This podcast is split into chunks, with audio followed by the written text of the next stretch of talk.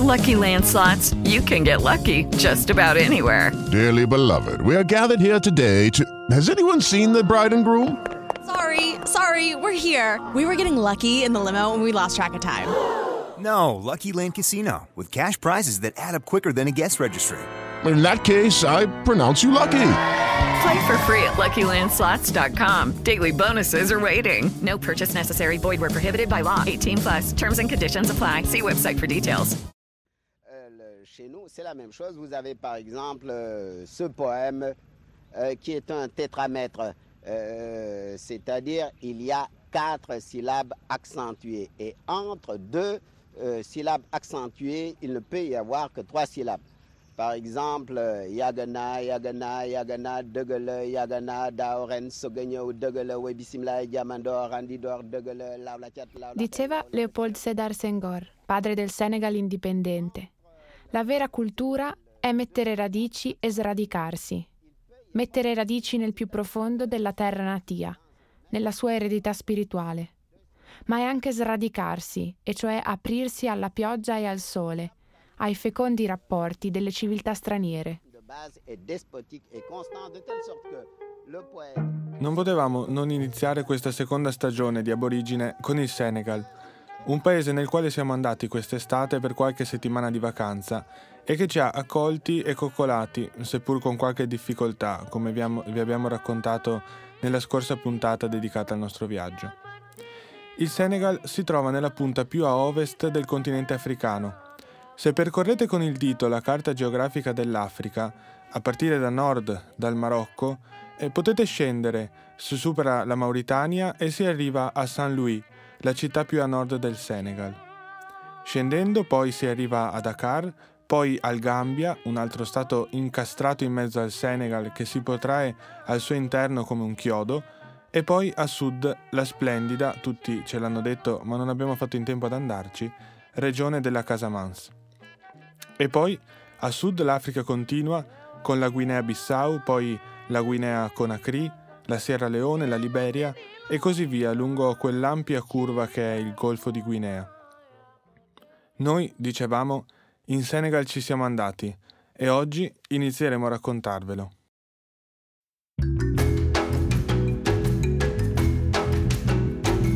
Questa è la seconda stagione di Aborigine, un podcast su storia, costume, politica e società degli stati dell'Africa, scritto e prodotto da Giovanni Pigatto.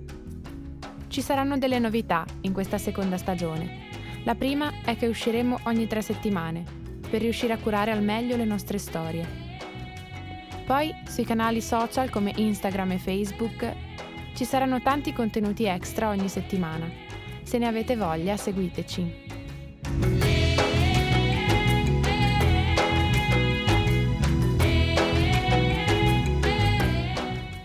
Sunugal in Wolof, che è la lingua più diffusa dell'Africa occidentale, significa la nostra piroga. E per molto tempo si è pensato che fosse proprio questa l'etimologia del Senegal, inteso come stato ma anche come fiume. Un'etimologia per la prima volta proposta da David Bouila, un prete e scrittore francese verso la metà dell'Ottocento. Un'etimologia che dimostrerebbe come il popolo senegalese sia magari eterogeneo, ma che alla fine vive sempre nella stessa barca.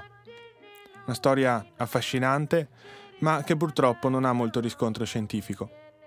È più probabile infatti che la parola Senegal sia una semplice variante portoghese del nome della popolazione berbera Zenaga, che ha dato il nome al fiume e alla regione circostante, fino dall'arrivo dei primi europei, 400 anni prima che Boilà proponesse la sua teoria.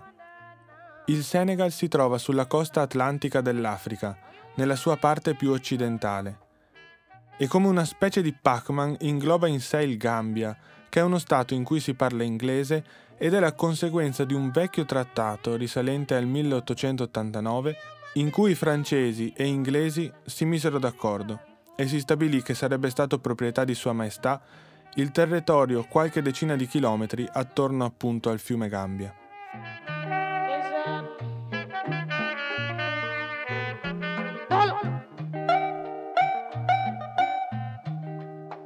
Per moltissimi anni la storia del Senegal non può essere divisa da quella degli altri stati a lui vicini, a cominciare dal Gambia, una stretta lingua di terra che risale all'omonimo fiume e che nella storia moderna è stata colonizzata dagli inglesi. Per questo motivo, fino all'epoca moderna è più corretto parlare di Senegambia più che di Senegal e Gambia come due entità divise. Oggi sappiamo che l'uomo arrivò in Senegambia addirittura nel Paleolitico, ben 3 milioni di anni fa. Proprio dove ora sorge la capitale Dakar sono stati trovati degli strumenti in pietra che risalgono a questo periodo, così come sono stati scoperti altri siti nel sud-est, al confine con la Guinea, dove scorre il fiume Falemè. Gruppi di uomini e di donne preistorici valutarono che quel territorio era favorevole e decisero di non andarsene più. Diventarono a poco a poco raccoglitori e cacciatori, poi pescatori nell'oceano, ancora oggi ricchissimo di pesce. Ancora una volta a Dakar, nella piccola isola di Gorée, sappiamo con certezza che 5.000 anni fa si stavano già costruendo le prime imbarcazioni. E mentre sulla costa si costruivano barche, nell'entroterra si costruivano cerchi di pietre simili a Stonehenge, in quello che oggi è il confine tra Senegal e Gambia.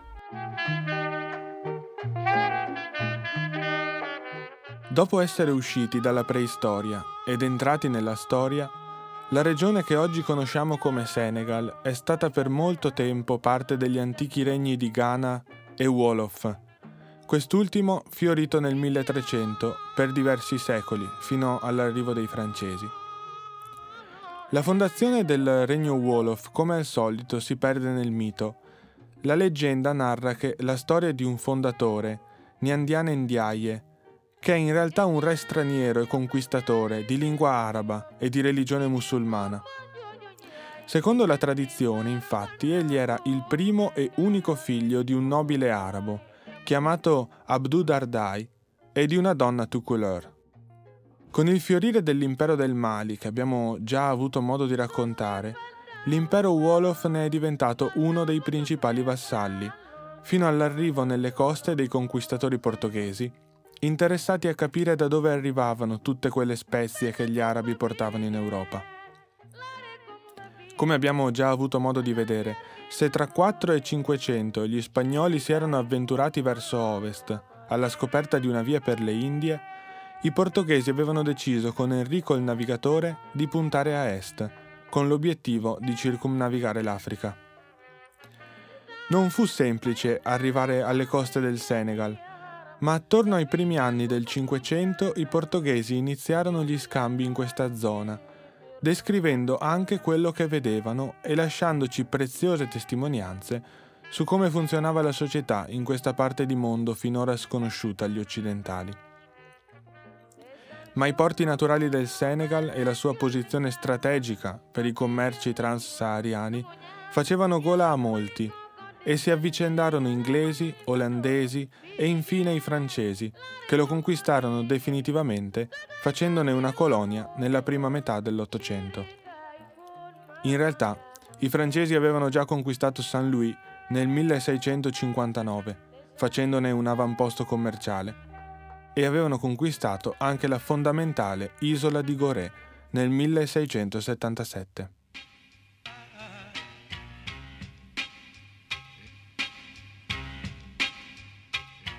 L'histoire ne ment pas.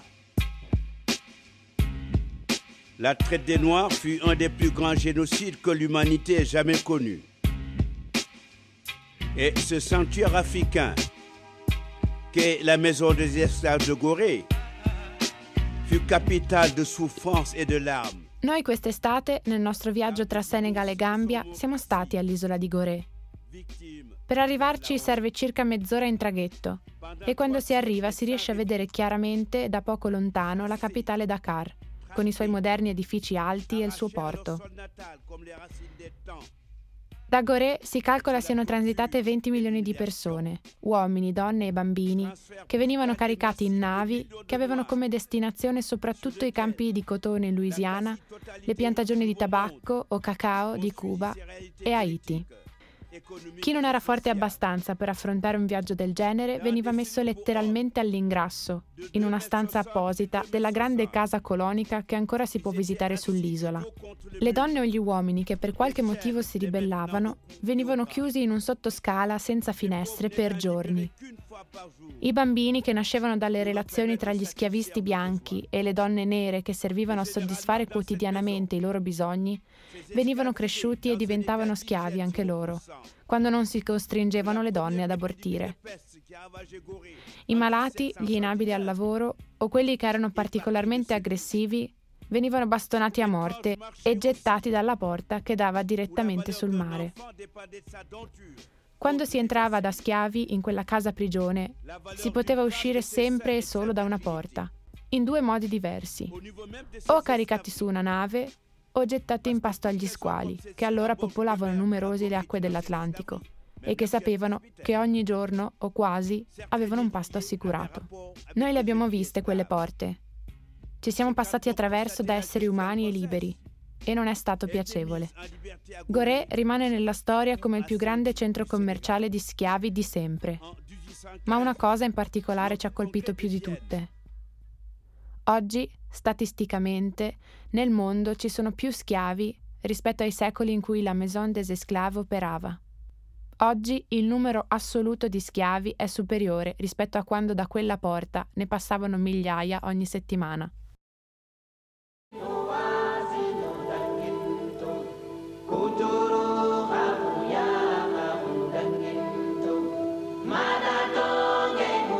Il commercio di schiavi durò in Senegal fino al 1848, anno in cui la schiavitù venne abolita in seguito alla terza rivoluzione francese, quella che portò al potere Luigi Napoleone Bonaparte, Napoleone III, e che darà vita all'istituzione dell'impero francese.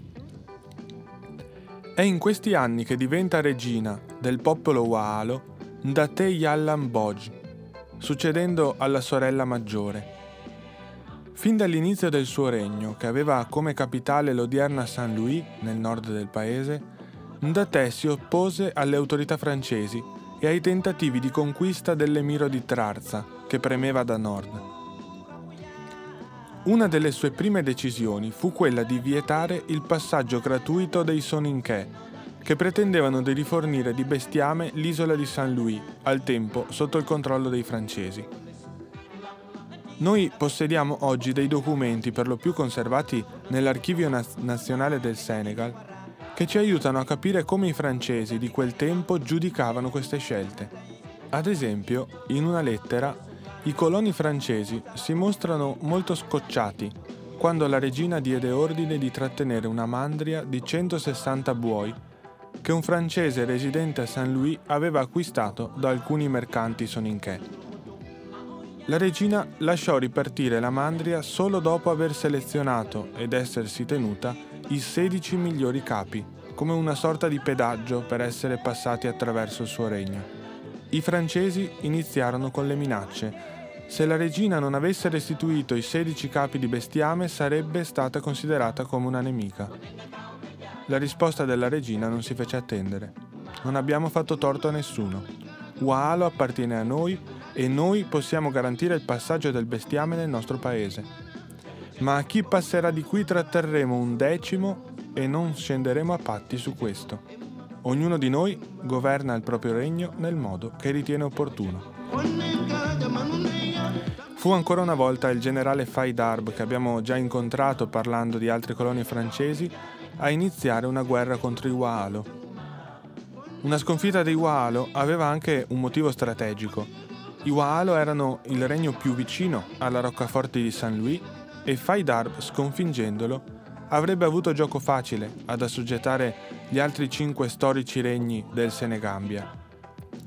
Uno a uno i regni di Sine, Salum, Baol, Cayor e Wolof sarebbero capitolati e tutta l'area poteva diventare diretta emanazione dell'impero francese. Nel 1854 cominciò la guerra, che fu per i francesi più difficile del previsto. Ma Aroso Tassé e il suo esercito riuscirono a tenere a bada i francesi per mesi. ma le forze francesi in campo erano nettamente superiori per uomini e mezzi. Faidarb fece arrivare dall'Algeria dei contingenti che fecero arrivare il suo esercito a 15.000 unità, ai quali si aggiungevano 400 cavalieri scelti. Il 25 gennaio i Waalo vennero sconfitti a Diubudi e il 31 gennaio la regina pronunciò davanti ai sudditi queste parole. Oggi siamo invasi dai conquistatori. Il nostro esercito è completamente distrutto. L'esercito dei Waalo, per quanto valorosi guerrieri, sono quasi tutti caduti sotto le pallottole del nemico. L'invasore è più forte di noi, lo so, ma dovremmo abbandonare Waalo nelle mani degli stranieri? Fu l'inizio della fine. Tutti e cinque gli altri regni capitolarono, sebbene sacche di resistenza furono attive fino alle porte del nuovo secolo.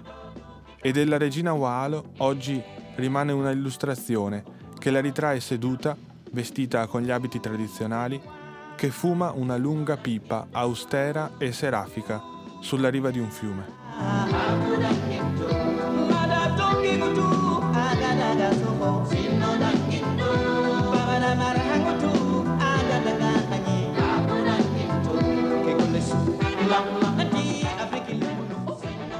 Dopo l'epoca coloniale arrivò anche per il Senegal il 1960 e con questo l'indipendenza, con un personaggio chiave che ha fatto la storia del Senegal e in realtà che ha tracciato una strada.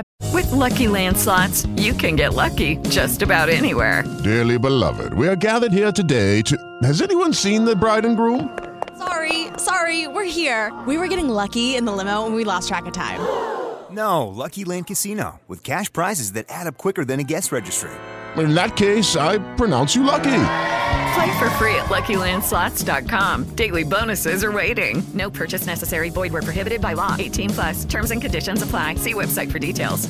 Per moltissimi altri paesi e popoli africani, con il quale abbiamo iniziato questa puntata e con il quale vogliamo anche finire. Si tratta di Leopold Sedar Senghor, nato nel villaggio di Joal all'inizio del Novecento. Catturato proprio dai tedeschi mentre era a distanza nel paesino di Les Charité-sur-Loire, nel cuore della Francia, passò un breve periodo in prigione, ma venne presto liberato a causa di gravi problemi di salute. In questi momenti di prigionia e di guerra non smise mai di dedicarsi alla letteratura e alla speculazione filosofica, arrivando a perfezionare il concetto di negritudine, che aveva elaborato con altri studiosi africani suoi colleghi all'Università della capitale prima della guerra. Dopo la sua liberazione si unì alla Resistenza, fino alla liberazione e alla sconfitta dell'impero nazista. Euh, nous, les Africains, euh, nous sommes des moyens dans l'affaire. Je pense que l'Afrique doit se défendre contre toute agression venue de l'extérieur. Voilà notre attitude à nous, Sénégal, Et si un État agressé de l'extérieur nous demande notre assistance, nous répondrons favorablement. Oltre alla letteratura si appassionò di politica e nel 1946 venne eletto all'Assemblea nazionale francese.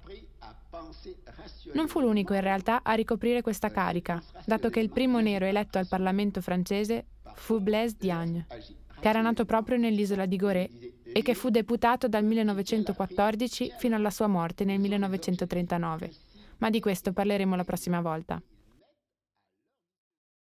Per raccontarci meglio l'importanza che ha avuto Senghor per il Senegal, ma in realtà per tutta l'Africa, abbiamo il piacere di avere con noi Valeria Pompeiano, professore ordinario di letteratura francese del Dipartimento di Lingue e Letteratura e Culture Straniere dell'Università Roma 3 ed esperta anche di letteratura di scrittori francofoni non francesi. Per prima cosa le chiediamo eh, chi è stato Senghor, ma soprattutto la nostra curiosità è capire se è più importante, se è stato più importante per la storia della letteratura francofona oppure per, proprio per la storia del Senegal. Beh, è una domanda molto interessante questa, perché in effetti Infatti nella ehm, visione del mondo, visione della liberazione, visione della poesia di Senghor, questi due elementi non possono essere distinti. Mi spiego meglio. Per lui la formazione in Francia, lui, diciamo che la sua formazione era cominciata in una missione cattolica eh, in Senegal e lì aveva proseguito i suoi studi come mm, in una, appunto negli studi secondari proprio a Dakar. Quindi era intriso di eh, valori europei, cattolici, europei e mh, mm, francesi, francofoni. Il francese comincia da molto presto a essere il veicolo della sua formazione culturale eh, veicolo che non rinnegherà mai, anzi al contrario, cercherà di conciliare e esprimerà sempre una forma di gratitudine nei confronti di questa lingua. D'altra parte è una formazione in lingua francese che assimila a, questo, a questa lingua, a, alle sonorità della lingua francese, tutti i fondamenti della mh, cultura senegalese nera nella quale lui cresce, si forma, sono gli anni proprio della, della formazione, quindi il suo sentimento della comunità, un, um, un, amore per il linguaggio fondamentalmente sensuale, per lui il primo veicolo eh, al, verso il simbolo, che è la parola, la parola è simbolo prima di tutto, avviene attraverso i cinque sensi, prima ancora e poi contestualmente alla razionalità. Quindi è stata una formazione mh, in una lingua che non è la lingua dell'altro, del nemico per lui, ma una lingua che gli ha consentito di conciliare eh, la cultura europea con la sua propria cultura, la cult- conoscere, riconoscere e assimilare la cultura del Senegal in questa lingua, tra molte virgolette, dell'altro, dell'alterità. Ecco, per cui poesia per lui, il concetto di negritudine che svilupperà fin da quando molto giovane, nel 1934 si troverà a Parigi per gli studi, per i suoi studi universitari. Lì mh, vivrà alla Cité Universitaire, si legherà di amicizia con un altro grande poeta martinichese, Aimé Césaire, e insieme, anche con il poeta guyanese Damas, fonderanno una rivista, L'Étudiant Noir. Questo è il, mm, diciamo, il verso, la culla della formazione, della presa di coscienza del concetto di negritudine. Ecco, ci spiega che cosa si intende proprio per negritudine e dove nasce, da cosa nasce questa, questo concetto?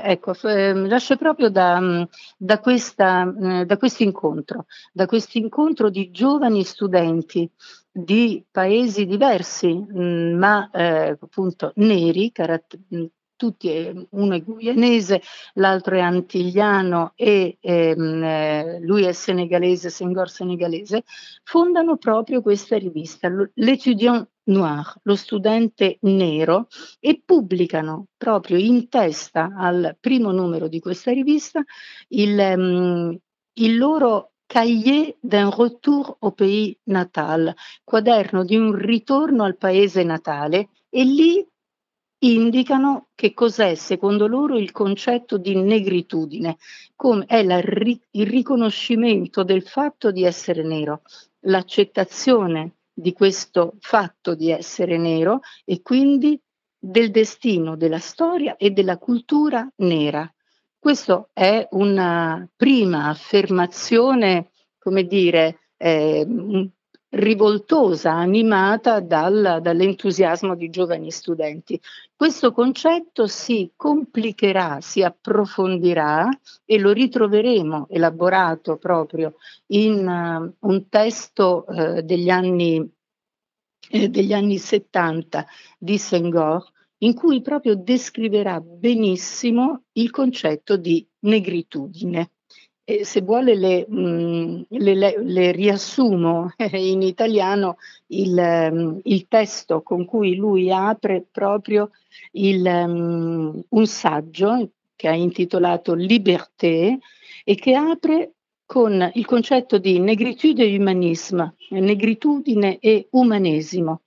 Per lui la negritudine, dice, scrive, l'insieme dei valori culturali del mondo nero, come si esprimono nella vita, nelle istituzioni e nelle opere dei neri. I bianchi europei hanno inventato l'arte nera, la musica nera, la danza nera, nonché la legge della partecipazione.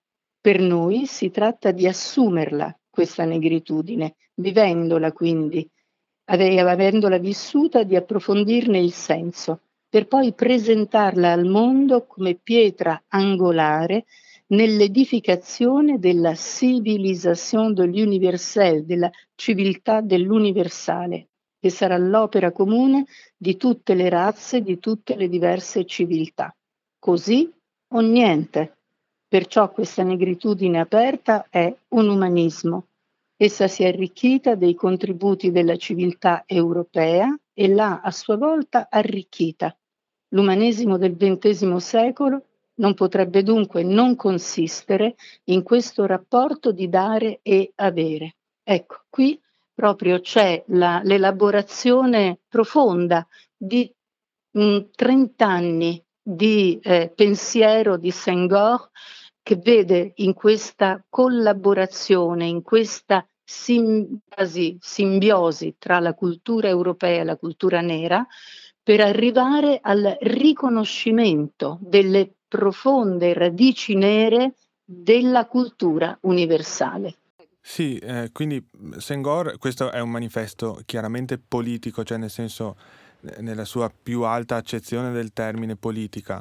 Eh, infatti Senghor è stato anche il primo presidente e la, la curiosità eh, nostra sì. è cosa rimane del suo messaggio. Per il Senegal senz'altro, per l'Africa senz'altro, ma in realtà anche per tutto il popolo nero. Eh, lei citava insomma che i suoi colleghi erano anche eh, americani, insomma antillani, eccetera. Eh, cosa rimane oggi sì. del messaggio di Senghor sì. e colleghi?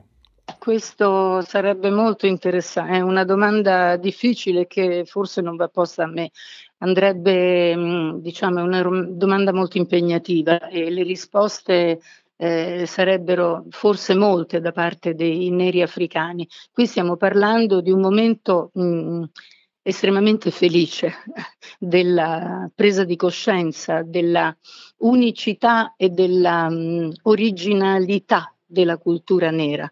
La cultura nera, secondo, sì, lei ha detto bene, è un manifesto politico in senso alto, ma è un, senso, è un manifesto politico-culturale dove la politica non può prescindere dal riconoscimento di una tradizione culturale profondamente radicata e profondamente attiva nella, ehm, e produttiva soprattutto nell'espressione artistica, perché per Senghor l'arte nera è quella che non soltanto conosce attraverso e, e, si esprime attraverso un'elaborazione razionale, ma attraverso la danza, il canto. Ecco, mentre l'Occidente, l'Europa, era, eh, diciamo, si fondava e si for- e formava e esprimeva la sua arte eh, attraverso strumenti razionalmente affinati, la, il contributo dell'arte nera era dato proprio da questa iniezione di movimento, di canto,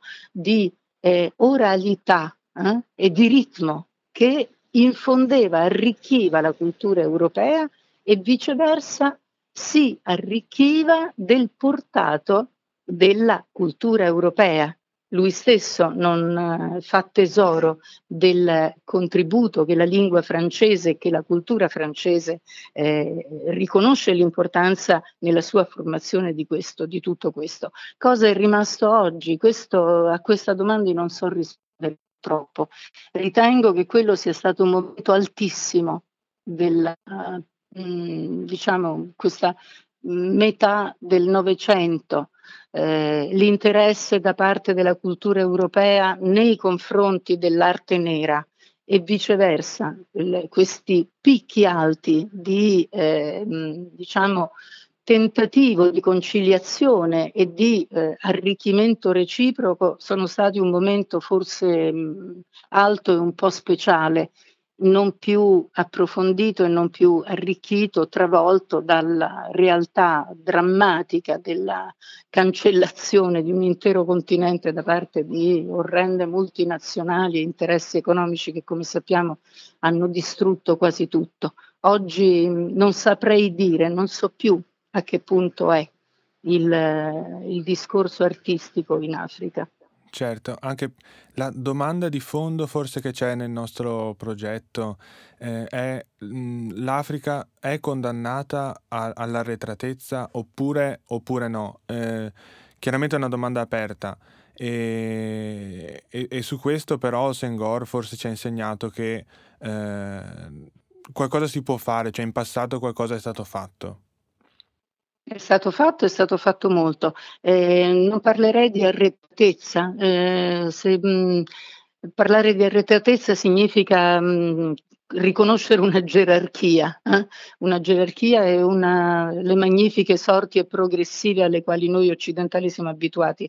Riconoscere come ha fatto Senghor, invece, come ha insegnato Senghor, la mh, diversità ehm, il contributo altrettanto produttivo e creativo dell'arte nera, della visione del mondo, direi proprio di una Weltanschauung, di un modo di conoscenza caratteristico delle, della cultura delle popolazioni nere, delle popolazioni africane, e, ehm, e riconoscere questo e mh, riconoscere che nell'incontro e non nello scontro sta la crescita di tutti, occidentali e africani, in questa osmosi, in questo ehm, diciamo, terreno terzo che, che nasce proprio dall'incontro tra il sé e l'altro, che si può creare un linguaggio nuovo, eh, un linguaggio nuovo, un linguaggio altro, un linguaggio di, eh, non dico di comunione, che forse sembra troppo così ispirato, quanto di conciliazione, di incontro, di incontro vero, produttivo e che sicuramente fa una creolità, ecco, mi viene da dire una creolità culturale produttiva per tutti, per l'umanità. Eh. Sì, non per niente il nostro podcast si chiama Aborigine, che alla fine l'Africa è, è il punto dove tutto ha avuto inizio, l'umanità ha avuto inizio.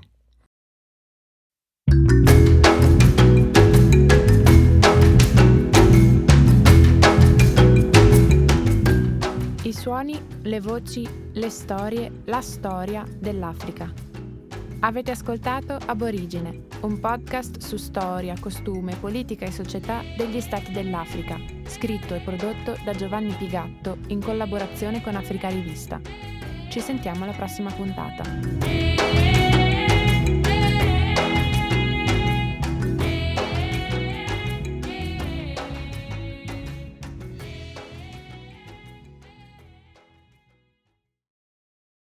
The Lucky Land slots, you can get lucky just about anywhere. This is your captain speaking. Uh, we've got clear runway and the weather's fine, but we're just going to circle up here a while and uh, get lucky. No, no, nothing like that. It's just these cash prizes add up quick. So I suggest you sit back, keep your tray table upright, and start getting lucky. Play for free at LuckyLandSlots.com. Are you feeling lucky? No purchase necessary. Void where prohibited by law. 18 plus terms and conditions apply. See website for details.